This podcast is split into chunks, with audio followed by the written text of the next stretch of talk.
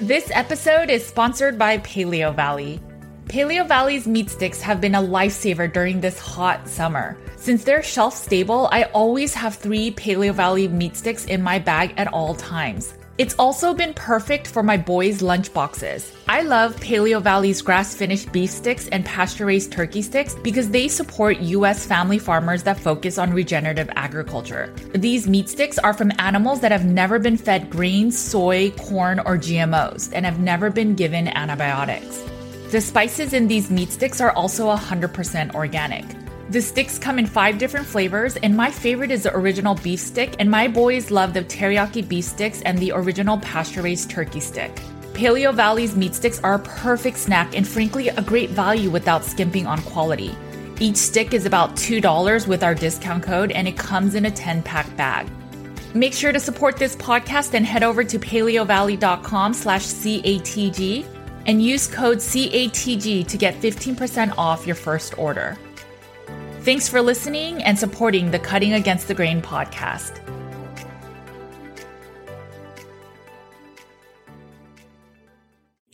Laura and I are just going to be talking really candid. This is what this podcast is all about. It's one thing to say, I want to eat something else that's not meat. It's a whole other thing to say, you need to eat something else that's not meat if you notice that you're jumping from diet to diet, at a certain point, you have to wonder the only common denominator is me. Get outside, go for a walk, get some vitamin D, breathe some fresh air, and stay happy and healthy and, and take care of yourselves. Let's just have some real talk. Welcome to the Cutting Against the Grain podcast. Hey guys, thanks for joining the Cutting Against the Grain podcast. My name is Judy Cho and I'm here with my co-host, Laura Spath. Laura has shared online that she's been doing an extended fast and we just wanted to revisit the whole fasting discussion. If you are unfamiliar with fasting, I highly recommend going back to episode eight and we talk about time restricted, intermittent, and extended fasting. We talk about the definitions and what all of that means. If you want to educate yourself in terms of what is fasting, you may want to go to that episode. In this episode, we'll just talk about our experiences with fasting and how Laura's been doing her fast and just get a pulse on what's been going on um, I saw all the content about your upcoming fast. So I just thought it'd be a good idea to talk about fasting. Um, I know there's a lot of people that are pro fasters in our community. There's a lot of anti fasters. I hate these words, but um, let's talk a little bit about your fast. How did uh, did you do a 48 hour fast? I did. So I used to do them really regularly, um, and kind of over time, I just haven't done them as much.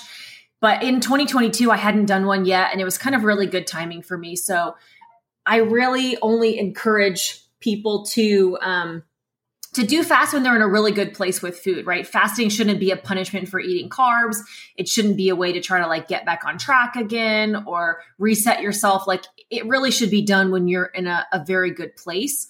I know you and I can get in and talk about it, but you know, over the years, I have done extend. I've done a seven day extended fast. I've done a lot of 72 hour fasts, a couple five day fasts at this point, I really don't personally see a benefit for going longer than about 48 hours. Like, I've tried them, I've had success, I lost weight, like, all those things were fine, but I just never found a benefit for going longer than about 48 hours um, personally. If I were to fast 72 hours, I would lose more weight but I would gain more back again. Like I tend to be able to do a 48 hour fast, drop a couple pounds, and then not actually pounds of like inflammation, you know, that kind of stuff, and not actually gain it back again afterwards. So it's definitely my sweet spot to stay around uh, 48 hours. And I'm also finding that I do them a lot more rarely than I used to, uh, obviously. Yeah, and I wanted to ask you about that. So I know when you first started carnivore to, and your family as well, in order to balance blood sugar, you did a lot more fast. Maybe there was a little bit more weight on you guys. Why do you fast less now? I think, I mean, part of it is that I just really like eating and I don't want to fast as much anymore. And so I, that's definitely part of it. I think there is an element of just enjoying eating every day. Um, I'm not as concerned about being skinniest anymore, I guess. And I'm mm-hmm. trying to just not overdo it, not over push the fasting. I used to do two 48 hour fasts a week. And um, during that time, I was also at my thinnest weight. And I think the combination of the exercising that I was doing in my thinnest weight and the double 48 hour fast a week, like that was just a lot on my body. And it, it definitely wasn't, I was the thinnest that I was then, but I wasn't the healthiest that I was then. And I've talked a lot about that. But um, I think so. In the process of me talking about this lately, I got a message from somebody saying that they're they you know people that they follow don't recommend fasting over 24 hours um, i guess there's a section of the carnivore community who say that there's zero benefit for fasting beyond 24 hours i don't know if you are aware of that oh no i wasn't so yeah so somebody i didn't either i didn't know either and so i kind of asked them to explain it to me um, but apparently that's that's a thought process and also we know that there's a lot of anti-fasters out there but for somebody like myself, for somebody like my husband and my mom, my mom's in her, you know, late 60s. Uh, my husband's in his mid 40s and I'm in my mid 30s. All three of us were overweight. All three of us have high blood sugar. I was pre-diabetic. Both of them were diabetic. The the we could not. My mom literally could not lower her blood sugar. She was perfectly strict carnivore for like 6 months and was not doing any fasting. And she could not get her blood sugar down until she started incorporating 36 hour and 48 hour fasts. And Dr. Fung, uh, Dr. Jason Fung, talks about that a lot when he talks about reversing diabetes is that you have to kind of burn out that accumulated sugar in your liver and that doesn't happen until you push past that 36 hour mark and so I know we're going to get into more of this, but context matters so much when you're talking about fasting. There are people that should not fast, and we can talk about that first before we go deeper into um, into this.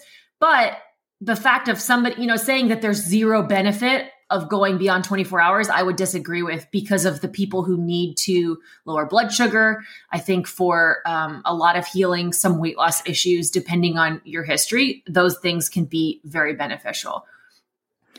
So I've actually never heard that a statement of fasting for more than 24 hours is detrimental for you or not there's no added benefit um, when i did my research for carnivore cure i looked into a lot of the fasting and the benefits of autophagy and I know autophagy, when you're in a ketogenic state, it's kind of always running. And the more ketones you have, you may have just more benefits of the kind of cell cleanup because there's less food in your body. So the immune system can work on other things like the dead cells and eating up dead cells and just creating healthier cells.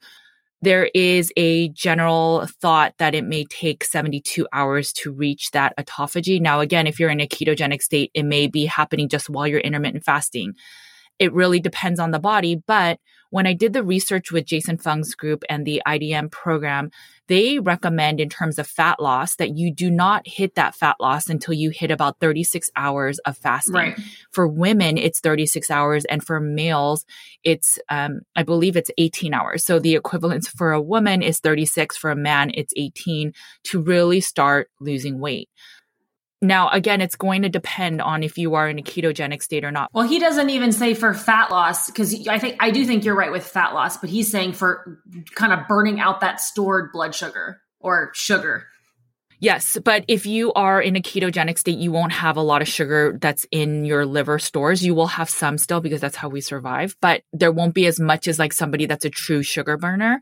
And so maybe it takes a little bit longer for that aspect. But in terms of fat loss, in terms of a lot of the benefits, there's a lot more benefits. I mean, just logically, every time we eat, either it's a friend for our body, our digestive process, or it's a foe. So every time you put food in your system, whether there's an additive, whether there's a element of the plant food, all of these things, then your body decides, okay, I'm going to have an immune response or not. So when you are fasting, you are allowing your body to calm down, no longer have to figure out what do I need to do for the digestive process? What do I need to do for immune health? It's just your fasting. So then your body can focus on healing the rest of the areas that ha- it has been so busy on trying to protect you from the food that you're eating. So when I hear that it's just 24 hours, I have clients that will prep for a SIBO test or prep for some type of gut test and they'll fast first to have the immune system as non-responsive to foods before they do these tests. And sometimes they fast for many, many days. And for some of my chronic inflammatory uh, response syndrome or the chronic fatigue syndrome clients, they fast for many days because that is the only way that they are taming their immune system.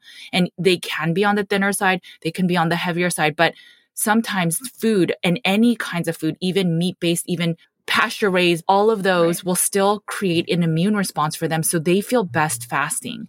And so to take that away and say that fasting is not ideal past 24 or no benefit, it's just not true. Yeah. And I think too, like, I mean, my mom's a perfect example of this where she was eating keto for a while. She was eating carnivore for a while. She was losing weight. She was, um, healing in a lot of ways, but her blood sugar, she could not get off her diabetes medication and she could not lower her uh, blood sugar because she's still consuming food like two to three times every day and her body was still losing weight. She was still in ketosis but because she was giving her body fuel every day it didn't actually have to tap in it was tapping into body fat but it wasn't tapping into those really deep stored sugars that were still causing her blood sugar to remain high. And that, the, you know, within a couple weeks of her incorporating 36 to 48 hour fast, she was able to get off all her diabetes medications. And while that's an anecdote for one person in one context, it is necessary to, no matter how strict you are, to still kind of clean out that um, you know, let your body clean itself out. For me, digestively, it was a big help um, when I was working to clean, uh, you know, heal my hemorrhoids and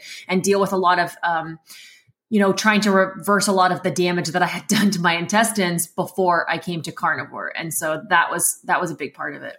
You know, we t- saw Dr. Arthur Agustin talk at Boca Raton Low Carb Conference, but I just spoke with him as well, and we talked about how we can eat a low carb diet and reduce our blood sugars, reduce our insulin um, in blood work, but that we can still have beta cell dysfunction, meaning that our pancreas is still not functioning optimally. There may still be fat on the pancreas, fat on the liver, and then our pancreas is not producing insulin well enough. When you reduce your carbs, you don't have to ask the pancreas to produce as much insulin. So you will show an improvement but that doesn't mean the beta cell dysfunction is fully healing that quickly. And so when you incorporate these long-term fasts, it will help to then really support that beta cell dysfunction. If we are eating lower carb, but we're having beta cell imbalances, then even the meat that we're eating will cause a insulin response for, of glucose, make the blood sugar go up just from meat. And so for some people, if their blood sugar is really, really high, they may need to um, fast and fast for long term to do a lot more healing than just eating meat based. And again, this is going to be very individualized, but to say that only 24 hours or to say that everyone needs fasting, like these extremes are just so frustrating because it's not true. Yeah. And I do I don't think I would go back and change the long fast that I did. It's not like I regret doing them. They were good for me based on where I was in my life and in my healing and in my weight loss journey.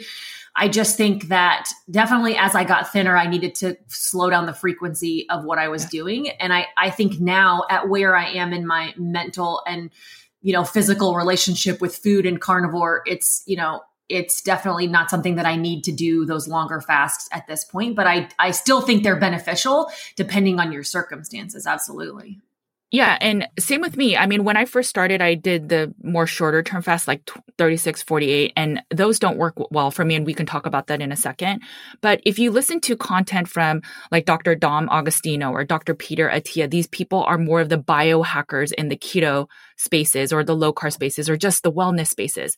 And these people still believe in doing like once a year long term fast just so they can do a lot of that autophagy benefits. None of them need to lose weight. They're all very, very healthy. And yet they still do these long term fasts because they know the benefits of more than just uh, weight loss, but of the cell cleanups. So, since you're talking about autophagy, let's talk about that for a little bit more. And I got some DMs that I want to bring up, and okay. um, that were some of them were just interesting to me, or the misconceptions about what autophagy is uh, we obviously you've described it right it's attacking the cells and it's kind of like getting rid of old dead cells and cleaning things out it can do a lot with healing what autophagy is sometimes misconceptioned is this magic loose skin eater and that i have had many many many many many people over the years say like why do you still have loose skin? or oh if just worry about add fasting and you won't have loose skin. Or anytime the loose skin conversation comes up it's like oh just do autophagy and and you won't have loose skin. Like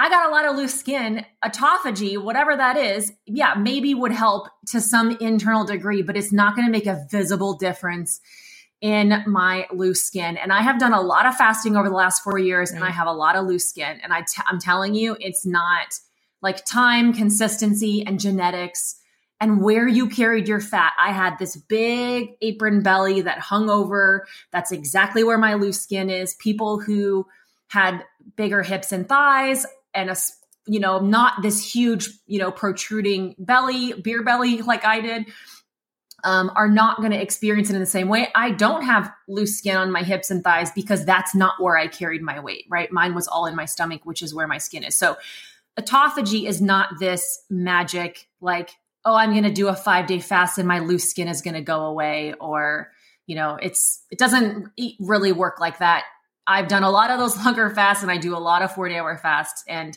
while I can't say there's no difference, it just, it, there's genetics involved. There's just, it's so many factors. Um, so I, it's, that's like a trigger point for me for sure. Right. And it really depends on the person. The core of autophagy is not so you can have this perfect body. It's to do healing within the body. So if you, we all have cancerous cells. Every single one of us has it. It's like a tipping point though. At a certain point, you have too many cancerous cells and then you are diagnosed with cancer. And the goal with these these fasts and to really trigger autophagy or and maybe it can clean up some of the cells that you have excess skin in those areas, but that it does not mean that you are going to be ultra thin. It really depends on so many different factors. And to say that you will lose like your excess skin from fasting, it may help an increment amount. I bet you there's some study out there that right. shows it reduces some, but it might be 1%. And again, it's taken out of context. The other, so the other thing I had never heard of, and I want to redo this DM that I got because I didn't even really know what they were talking about. So somebody messaged me along the same lines of autophagy. And I thought when they asked me this question, I thought they were going to ask about the loose skin. So they said, I was wondering if you've noticed any body recomposition from fasting like some other carnivores say they have. And so I assumed it was going to be the loose the, skin stuff. Okay. And so I just replied and said, I'm not familiar with what people have said, but I definitely get leaner and I deflate from any inflation, inflammation that I'm carrying, inflation, uh, from any inflammation that I'm carrying. And she said that um, somebody has mentioned that after people have healed themselves with a carnivore diet for a couple of years, they can learn how to feast and fast. And then that fasting leads to autophagy, cell death, and that autophagy leads to body recomposition. For example, deflated areas shrinking up, losing weight around your waist, but gaining a cup size in your bra those are the kinds of things that they have claimed anyway. And so I would, I was honestly shocked. I've never heard of every person I know that fasts, and myself included, or loses weight, complains that our boobs sag. And like, yeah, that's a very real thing that I deal with.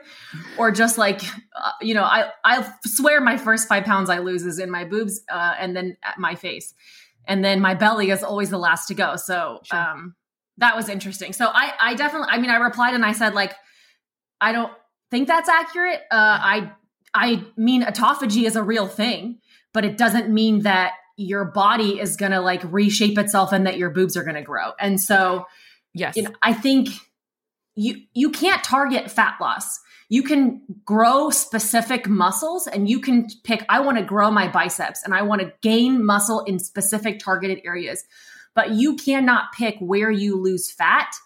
And I am fairly confident to say that you can't decide that you want your boobs to grow because of fasting. The fasting and feasting is normally better in the beginning when you have weight to lose. I agree with it's that. It's normally also. not down the road as you are meat based and ketogenic for a while you really don't need a fast as much just like how laura your progression is that you don't fast as much either I also don't feast as much either. If you look, I have oh, yeah, old true. videos. I fully support feasting and fasting, but I don't like that I don't even like that I used the term feasting anymore because I think it's taken on a new meaning. It doesn't mean stuff yourself, overeat, and it doesn't mean eat more than you're comfortable eating. I liked it in the beginning because I was used to eating a large pizza and a pint of ice cream. And so eating a lot at one time and then fasting after it was a comfortable, natural thing for me.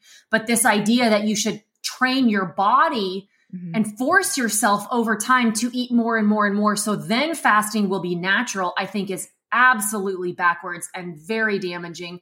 If anything, if I go to Fogo de Chao and I eat a big, huge meal, Chris and I always joke that we wake up hungry the next day because it mm-hmm. spikes up whatever those hormones are that make you hungry. Like I just ate a ton of food. I wake up the next day and I'm like, dang, I'm never hungry for breakfast, but I'm super hungry, probably because of that crazy ride that I took my body on originally. And so while I do support the idea of eating, a, I loved eating a lot in one sitting, but that's also just because that's what was natural for me. I don't think anybody should force themselves to go into that crazy cycle. I'm much more comfortable now having two meals a day and then an occasional fast.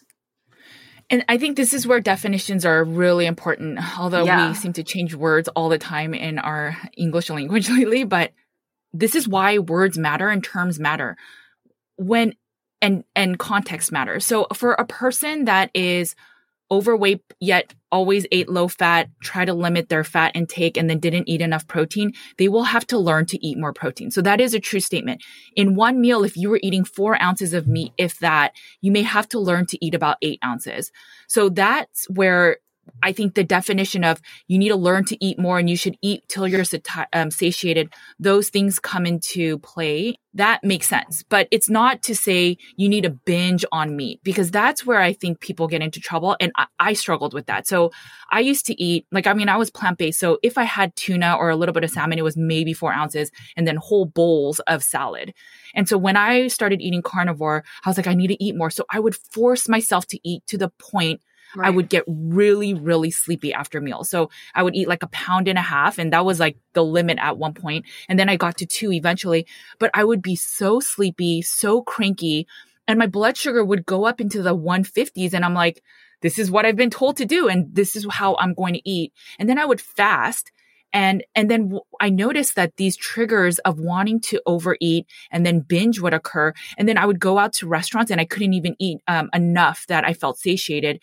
And as then i went to nutritional therapy school and stuff and i realized wow, th- this is not good for your digestive process. You get one time, you're overloading your system with all this food, assuming you have enough uh, stomach acid, assuming you have enough digestive enzymes to break it all down, and then assuming you have good small intestine function to absorb your nutrients. So you get one time, you're teaching people to binge, which I struggled with my whole life. And then you're saying, if you ever eat outside that window, then what? Well, now you're right. used to eating this large bolus of food and now you're triggering and almost teaching people to learn how to binge. It's super, super dangerous. I am not for most people um, eating OMAD because one, if you don't have good gut health, and most people do not have good gut health. And then secondly, you're teaching people how to binge. You're teaching people this is a normal amount. We have stomach stretch receptors in our stomach that teach our body if your ghrelin, your leptin, all of these hormones are imbalanced. You don't know how you feel full. The other mechanism is your stomach stretch. So if you are used to binging or eating like thousands of calories in a meal, your body will then signal to your brain, I'm full because my stomach has stretched enough. Well, if you're teaching your stomach, no, no, no, this is not enough. You need to eat more, more. Right. You need to eat two pounds. Well, you're teaching your brain, no, I'm still hungry. I am, I'm still hungry. So then what? If you ever get off this way of eating, well, now you're just setting yourself up for insulin right. resistance, metabolic dysfunction, and having to eat more to hit that stomach stretch receptor to then actually say you're full. Of the hundreds and hundreds of clients I meet, there's like one or two that are doing OMAD for weight loss. And I recommend not to do it. And I suggest at least two meals a day. Dr. Jason Fung and all that team, they even recommend if you will do OMAD, it's, it's for maintenance weight. You never do OMAD. He says if you want to lose weight, OMAD is not the way to go. I, I, do. I mean, I listen. I I think it was the bridge that got me here because I didn't know how to stop eating before this. I was eating with a standard American diet, with gas station food and fast food. I was eating six plus times a day, and I needed that mental change to teach my body what physical hunger was and mental hunger. And so, like whatever they say, I I I mean, I under completely understand that. I don't know if I would have made it this far without spending a time in OMAD. And so I do give it credit for what it did for me. I'm absolutely was I was probably having uh, loose stools that much much longer than I should have been. You know, most people get over that within a couple weeks, and I was dealing with it for six plus months. I didn't really care because it was like mentally what I needed, and that sounds a little maybe that sounds bad to say, but I will say that this idea that I have to like teach myself to eat a lot so that I can fast, like I truly don't understand that concept because I've lived it and it just there's no way that that as my obese food addict brain could have handled like letting myself there's it's like combining reverse dieting and fasting into one concept and I just don't understand it. Um and, and so I, but but I think yeah. for you it was different. So it's not like you taught yourself to eat more. You just I just already yourself, was eating a lot. Yeah. But you were you taught yourself to eat just different macros and different food sources. But it's right. not like you were restricting yourself your whole life and then you were forcing it. So that's where I think it was a little totally. bit more natural of a step for you. And that that makes complete sense. For somebody like me that was eating like 500 calorie meals a, um, per meal and then to force myself to now eat 2000 calories and struggling with an eating disorder, which I think most people that struggle with obesity, that struggle with their physical body image, they struggle with these things. And then to yeah. say, no, no, it's okay. And I, I, there was a time where I told Kevin, I was like, I like this OMAD thing. It's like I can freely binge, but it's okay.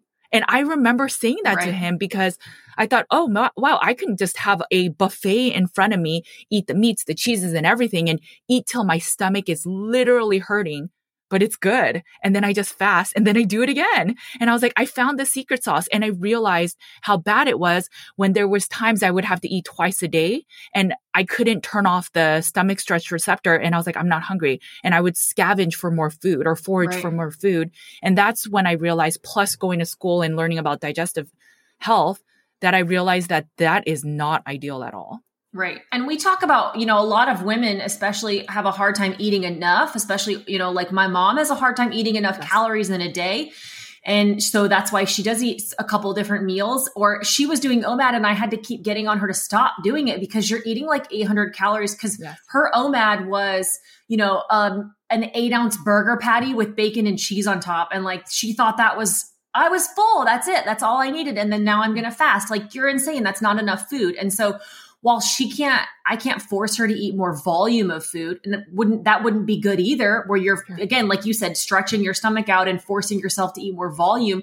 We focused a lot with her on adjusting the ratio of what she was eating. Like stop eating burger patties mom. There's not enough calories in that. Like you need to find something that has more fat in it. Mm. don't eat a bunch of hard boiled eggs um, and chicken salad. Like the chicken salad is almost no calorie like super low right. in calories don't eat hard boiled eggs with four pieces of bacon. Have more bacon and have, you know, four egg yolks and two egg whites. Like, let's up your yolks to whites ratio. Like, it depends on how much vol. Like, I can eat, could, and probably still can eat a lot of volume.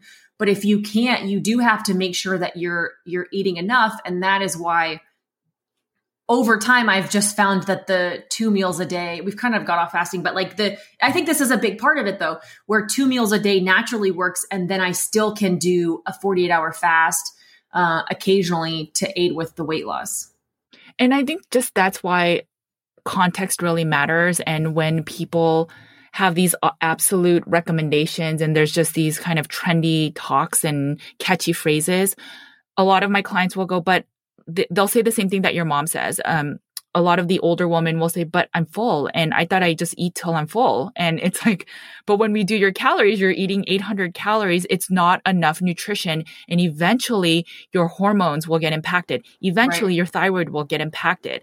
Thyroid does not get impacted by fasting. It's what you do in the um, refeeding phases that affects your thyroid. No, and these are all these nuances and out of context that people get that say, but I only have to eat till I'm full and I'm always full. So there's no way I can eat that much.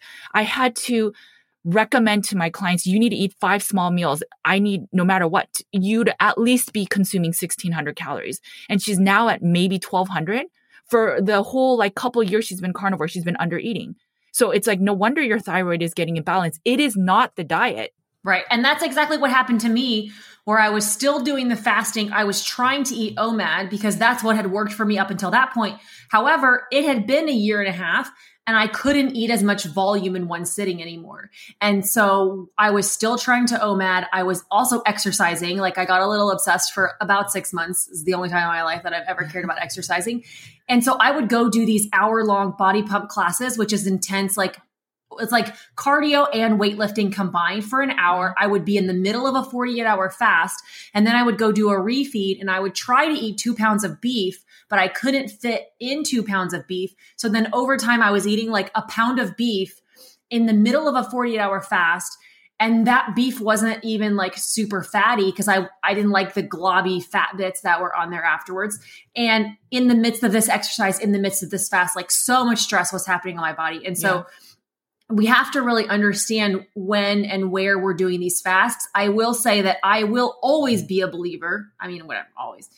I am a believer in a 48 hour fast still to this point because, and you said hormone issues. That was it, right? During my absolute thinnest, I was doing all those things that I mentioned and I stopped having my period for a few months while I was on carnivore. And then I would, I didn't have to switch to fruit and orange juice to get it back. I had to like chill out a little bit. I had to eat more than one time a day. I had to sure. stop fasting as frequently. I had to chill out on the exercise a little bit and make sure I was getting enough food in. And then all of a sudden, boom, everything regulated. And now, like to the hour, I can, you know, I'm pretty super regular. And so, I think the frequency of fasting with everything, length, frequency, all of those things, more is not better. And yes. there's such a, it's such a contest sometimes. It's why I kind of hate hosting these group fasts. I love it because I want to support people and encourage people. And I do think people should step outside their comfort zone and try it. But I don't want people to feel that FOMO and then do something that's not right for them or use it as like a man, I've been eating crap and I should just jump in and fast and like, um, you know, feel like they have to be a part of something that isn't healthy for them. Yeah, if you fast when you're not in a ketogenic state, it just makes it harder because your blood sugar will drop. The issue is that you can't tap into your fat stores because you're not in a state of, you don't have access to the fatty acids and the ketones. And so your energy will dip and dip. And so the fasting becomes incredibly hard. And so that's when a lot of people will break their fast and they'll eat and then they end up binging because they right. are fasting when they're not in a state of mind to fast. And so that's where a long time ago, before we were ketogenic or we are eating a meat based diet, we would force these fasts or force us to eat these salads, these skimpy salads, and we would feel the hunger pains. But we're like, no, we're going to muscle through it. We're going to change our diet. And eventually we crash because we're not able to access our energy stores, which is our fat. And that's why on a carnivore, a ketogenic diet, we get access to our fat stores and that's why with fasting, it's not as hard. Sure, you feel hunger, but that's the cyclical circadian rhythm of hunger. But in general, you don't feel as hungry. So women take that as a, I'm going to eat 800 calories. I'm going to eat really little. And then they blame the diet. A right. lot of my clients that do these extended fasts, and I don't have many of them. Most of my clients are working on a lot of things. So they don't use fasting as a tool that much, but I do have some that do it. But when they refeed, they're eating so little. They're eating right. like 800 calories. Well, then people are jumping right back into another fast again, right? And I did that. I I never did them very much back to back, uh, once or twice. But this idea of like constantly being in this feast and fast mode is not. Um, you know, I I think I in my video previously I was talking about that being like an OMAD thing, but to constantly be um, but be, be going beyond that just seems counterproductive to like I, I just I don't know. I guess I don't understand that, and I can't see it working for most people. I'm not saying nobody, but I'm saying I just can't. Even somebody like myself, who was coming from this extreme um, obese uh, background and overeating and tendencies, like a 48 hour fast does wonders for me mentally. It helps reset my appetite. It helps kind of curb the snack cravings. It helps dial my mental state in. It helps remind me of what physical and mental hunger is. But to do them all the time seems counterproductive. And I completely agree with you. Most people cannot eat enough right in exactly. between that fast especially i can't eat as much coming off of a fast my first meal after a fast is small if I eat too much, I'm going to be running to the bathroom, having lava come out my butt for a little while. And so I have to eat something small after a fast. And then I need another meal a few hours after that. And then now I'm, I need a few days. So like even in the height of my fasting, I was still doing two a week, but they were like Mondays and Fridays. I would, I had three or four, you know, days in between um, in between those fast. And so doing something back to back like that, I think is counterproductive. We have to think of fasting as a tool to benefit metabolic syndrome and then also the benefits of autophagy. So if you have some type of severe illness that you are trying to reduce your inflammation, fasting is a benefit. If you have metabolic syndrome where your beta cells are dysfunctioning, that you cannot reduce your blood sugar, that your insulin is out of control and you are on so many different medications, fasting is a benefit. But as a weight loss tool, it is beneficial. But if you are doing it, if you, if you are required to do multiple extended fasts within a week, I personally think that you are teaching your body how to starve. And I think at a certain point, it's just like you said, when you become so used to not eating, your body learns to not eat as much too. And then you'll notice that slowly either two right. things happen. Either you are so deprived that your body starts binging during the refeeding and that you start eating a lot of different things because you feel just out of control. Or two, you just don't eat enough during the refeeds that you are slowly telling your body to shut down in terms of hormones, in terms of thyroid. And this is where And that's exactly that's exactly what happened to me because over time I liked the 48 hour fast if I was snacking too much or I was in this place of like I can't feel full. I'm not feeling full. My appetite's out of control. I'm constantly hungry. Then like a fast sometimes would help reset that physically. But if, but then I couldn't eat as much when I was eating again and refeeding again.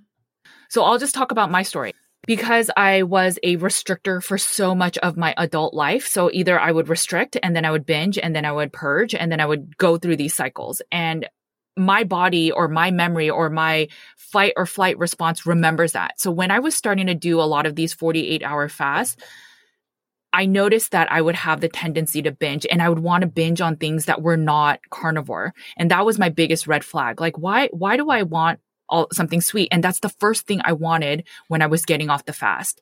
And, and then when I would start eating, I would just literally be like a bear and like search for foods. And I didn't feel that level of satiety. And that was my warning. And it was my husband that said, I don't think these long term fasts are good for you because it seems like you go back to your old habits. And that's when I realized maybe I should stop doing them. And yeah. and that's why I don't really do them anymore. I can do the 16 hour fast, 18 hour fast, even like within the OMAD day, that type of thing. But and that's fine. But anything beyond that, and maybe I should test myself. It's been a couple years, but in general, those longer term fasts always trigger me to want to binge. And I suspect it's because for years of restriction, my body's like, oh no, we're hunkering down. We're, we're getting depleted of food. And so eventually the hormones are like, we need to have a binge because we're going to have issues of malnutrition. And so right. then when I start eating, my hormones start saying, eat everything you can because now it's the time for storage, right? It's the time, right. it's spring has come. Let's store for the next time the winter has come. And if any woman or man that is listening to this has any history of doing these things where there's constant restriction, then they fall off a diet, then they eat whatever they want, and then they go back to restricting and eating very low calories, then you are susceptible to what I just talked about because that means your body knows that there will be moments of high restriction and then the propensity to then go and binge after when you're starting to refeed will be there. And so then maybe these longer fasts are not for you as we define things, I would call anything beyond 24 hours an extended fast, right? Yes. I think anything within that, anything less than 24 is probably just some type of intermittent fasting. Yes. And so I think it's so important for people to realize how are they refeeding and how does it make them feel when they're done? For me, it was a benefit because of my history. And for Judy, it's not because of her history. Right. And so I think those are two very clear things.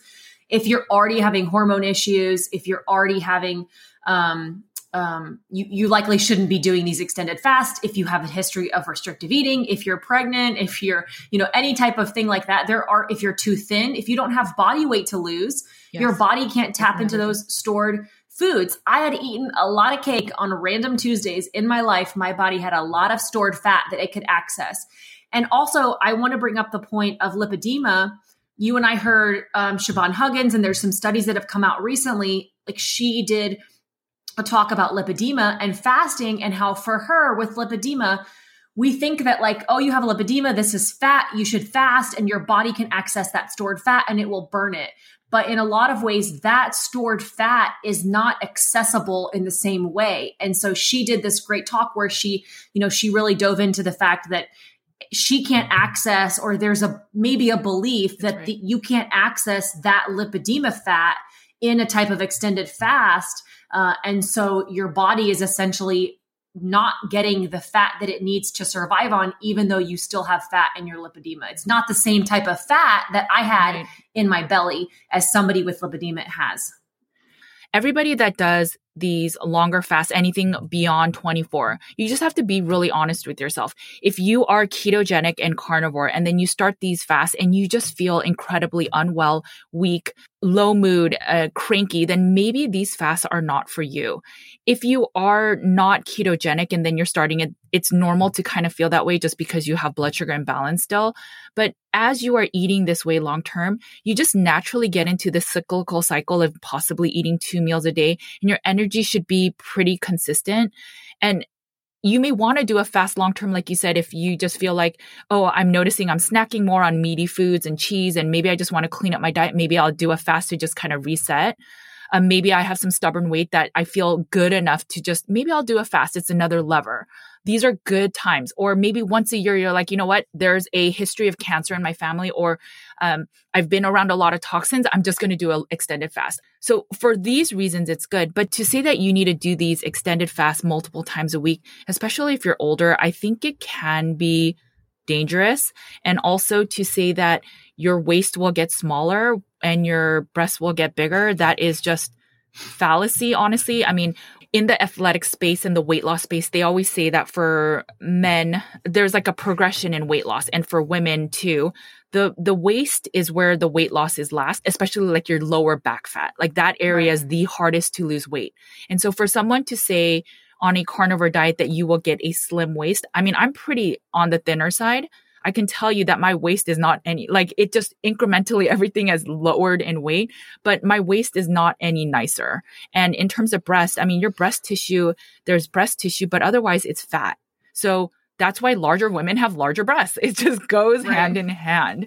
We need to put our thinking caps on and question what we see, what we hear, what we feel, and then say, is it working for me? If you are fasting multiple times a week and you don't feel good, it's probably your body saying stop doing it. Yeah. I, I I can absolutely vouch. I am not I don't know what the shapes are. I'm terrible at it, but I have no waist. I carried all my weight Same. in my stomach. No matter how much weight I lost, it's also why I got so obsessed with like trying to be thin because I kept waiting for this waist to come out or like yes. my lower my lower stomach fat you know to go away or like my love handles to go away. I was at one point wearing a size 2 I had been a size 22 and I went down to wearing a size 2 and I still had these love handles that I was obsessed with. It was psychotic, right? And so it's just, you can't all of a sudden, you can't choose where you lose weight. It's just not going to happen. I had lost 100 pounds and still had this big protruding belly. And it wasn't until I got past that that the belly started going away, but I still never completely lost my love handles, my lower stomach fat, like my, you know, there's crude words for that front stomach fat, but like I couldn't get rid of it no matter how hard I tried.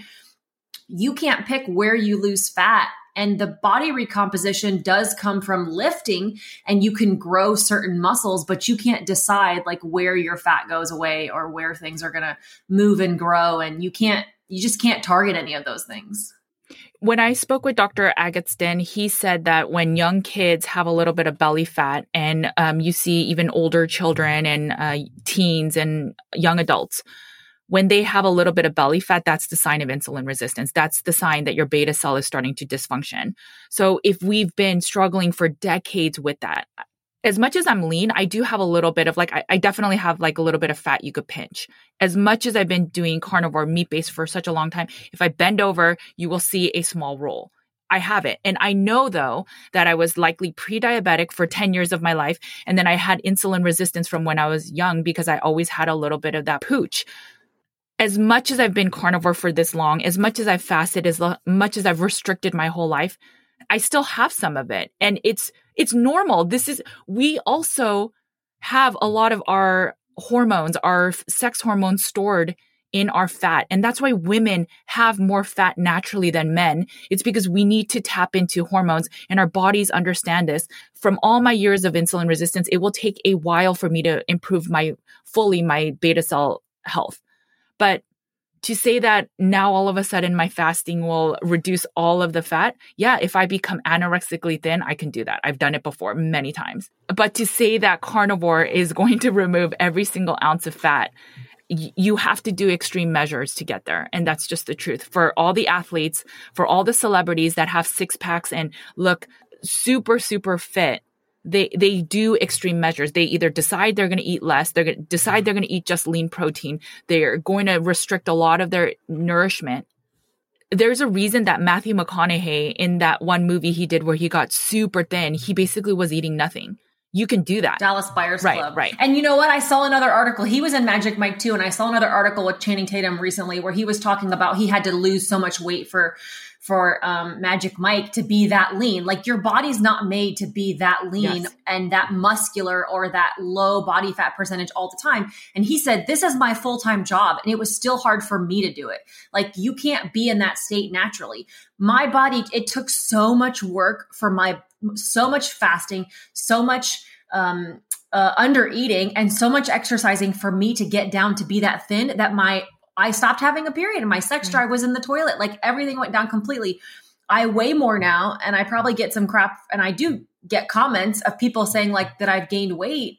Maybe I gain I did gain too much in 2020, but but even now where I am now, my hormones are fantastic, my drives are fantastic, my energy levels are fantastic.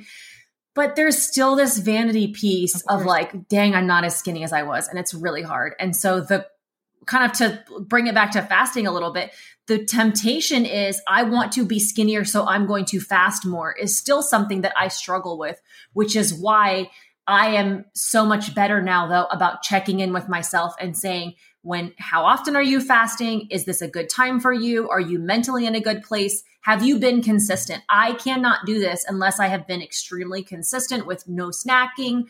Like I'm dialed in mentally, I'm having really feeling great and strong. And it's like, this is a good time for me to fast. And yes, it's helping maintain my weight or drop a couple pounds that I've gained. Like it's, I'm in a good place for it, but it does take a lot of work to have that conversation with, with myself to make sure that I'm in a good place for it. And then the benefits are real. It's not that the ben- that fasting was the problem when I was it's that my context and the time in my life was wrong for fasting, right? We can't demonize something just because it was not working for me at the time and and you're somebody who's able to speak to all the benefits of fasting that a lot of people can experience without having it be something that you want to incorporate personally because of your context.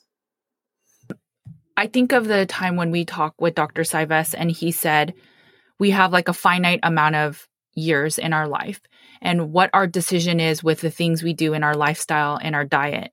They will impact and they will either negatively affect the years that we were i guess designed to have in this world or, or we can do things to try to maximize that and stay as long as we're intended. And so when i think of that it makes a lot of sense because i was obsessive about being thin. I mean i'm asian american i'm korean american. It is it is prized to be thin because everyone's naturally kind of on the thinner side. So you need to be really thin. And so I, I understand that desire. I've been there. I, I struggled with it. And, but I, I know how hard of a illness it is. When I think of women that are just fighting for, I just want to be thin. I, if I just am thin enough, then I will be loved. If I am just thin enough, I will have people think I'm valuable enough. If I, if I'm thin enough, everything will fix and I was there. I, I got thin enough. I, I wore the size 0 mm-hmm. And then I also had looks where people were like, I could tell they thought I was sick because I had the bobble head, right? My head was way too big for my body. But I know how much behind closed doors I suffered because I had to drink liters and gallons of green tea so I could stop my stomach from growling. And I would tell myself, you need to be more restrictive. You need to be stronger. And I know how much I suffered. And then when I think about how it affects your thyroid and affects your hormones and it affects your ability to hang out with people because you become so obsessive with food and being thin, being scared around food and all of those things. And then I think about when Dr. Saiva said that, and I wonder how much of my life I took away by for uh, over a decade binging, restricting, using laxatives, working out at the gym for hours, and then also losing my friendships during that time. And that makes me so sad because there's so many young people that listen to content of people saying, here's a magic pill, just starve yourself. But they are possibly restricting them ever having a full life, having children if they want, and having a life where they can be truly loved and it's not defined by a weight. And so I get the aspect of wanting weight loss, but I can promise you it will not bring happiness because I suffered from that. And so when I see recommending to starve and to do these dangerous things that they have never struggled with an eating disorder, it's it's really really detrimental and unfortunate because that is not what carnivore is for and the context of the of people is so different. Like my mom can't be doing the same things that i'm doing. And she and i can't operate in the same way. We're in two different places in our life with our hormones. Even though we both were overweight and even though we both struggled with sugar issues like we still can't be doing the same things. Um, it's so it's why these blanket approaches are so difficult uh, and so hard because it's you know I, it's like I said earlier, it's why I have a hard time recommending or like d- explaining things as I go sometimes, um, because everybody has to be aware of how differently it works for them. And I just think that it's it's the hard part of this, you know, trying to find what works for you by listening to other people is really hard. Yeah. And I mean, I, I can tell you my mom, she cannot fast. Um, she's never done a fast beyond 24 hours and she can't do it. And her hormones are good though. And sure, she probably has like 10 pounds she could ideally lose, but she's happy where she is. And I will tell you that most of my clients that are older cannot fast. And cannot fast, I mean right. more than they have to have at least one meal, usually two in one day. And that's my mom doesn't fast as much anymore because her blood sugar is regulated. Right. So once her blood sugar, she used those 36 to 48 hour fasts to regulate her blood sugar. And once it was in a good place, then she could go back to eating yes. twice a day and multiple meals a day because she didn't have that stored sugar in her liver anymore. And so now she didn't need it anymore. So just because it was right for you in, at a time or for a short period of time doesn't mean it's something that you're always going to have to do and doesn't mean it will work for you later. Right. And that's why it makes no, it's nonsensical, honestly, to say that you learn to eat feast and fast after being on this way of eating. It's actually the opposite. Yeah, definitely. Oh, I did not expect to get so emotional, but I, I, I, like, I care so much of the eat disordered eating. It doesn't matter what size you're in when we attribute value to our weight and we think weight affects everything. Right. And I still struggle with that, but it's few and far between because I know how much it hurts other people. And so I choose to be an advocate for it. And right. weight is not going to bring you happiness like that. I, I don't know how many times to say that or health exactly or health yeah or health I, I had to get to that point where like i thought weight was the answer i thought a weight on the scale or a size was the answer and obviously I, we we have to really dial in and make sure that we're not at an unhealthy weight um, but you have to your weight and your health and your you know happiness is or your happiness and your health is not determined based on your weight we have to be watchful for what content we're consuming on social media i have several messages from different, I guess you would call them influencers, that outwardly they look very, very fit, they look very healthy. But then behind closed doors, they tell me about their health issues. Maybe they don't have their period. Maybe they're dealing with sleep issues. Maybe they have high stress. And so they're asking me, what can they do to fix these things? There were several podcasts I were on where we were talking about op- optimal health and these people are coaches. And then when we hang up and we're no longer recording, they ask me, I still have severe diarrhea. What should I do? And, and it's this, I'm not saying that everyone needs to be 100% honest online. If that's how you choose to live your life, fine. But you have to understand that what you see on social media is just a snippet of a sale right. and not everyone is selling but it's a it's a brand it's a reputation we cannot believe everything we see. Like we question celebrities for whatever they sell or whatever they do. We have to think of that with even smaller social media influencers. You cannot believe everything you see. And at a certain point, we have to take ownership in that. This meat only, meat based diet is so, so healing. And my family's testament, my mental health testament is one that, I mean, I shared my doctor's notes of me being in a mental hospital. I, th- there's just so much healing in this way of eating, and let's just not overcomplicate it. Yeah, influencers do not equal experts. And I am speaking first and foremost about myself and anybody else in this space uh, who is considered that, right? Like, I am not an expert. Um, you should be taking what I'm saying and applying it to see if it works for you in the context of your life, just based on my experience. But you have to realize that that's very different. And so I think we have to stop treating influencers me as an expert. I'm not an expert and we shouldn't be looking at me like one. And I also think that we need to look at people that we consider experts and then look at what is their motivation what is funding them or or what are they selling and not that that's a bad thing you can sell something and be an expert but we also have to look behind that and use it like if we've learned nothing else over the last two years, we should be able to question information that we're given. We should be able to question the science. We should be able to question the research, the medical information, the food guidelines, like anything that's out there, we should be able to look deeper into it. And so, experts or influencers are not experts, and take your experts and question them. And that's okay. Yeah, I 100% agree with that. And the value you bring is your experience with it all, which then will give you an expert, right? So you have experience doing something, so you have that knowledge. But that doesn't mean that knowledge works for everybody. And I think right. you're very mindful of that. Your experience, your mom's experience, your husband's experience, it's all different follow influencers for their content, for entertainment, for knowing that your lifestyle is very normal. But that doesn't mean that you have to follow what they're saying they're eating and what they're saying they're doing, because I can right. assure you, you're only getting a snippet. And that doesn't mean that your outcomes will be exactly the same. If they don't look like you, if they're not the same gender as you, if they don't have the same lifestyle as you, if they don't have the same illness as you, then or I history. can assure you, right, or the history, you probably won't have the same outcomes.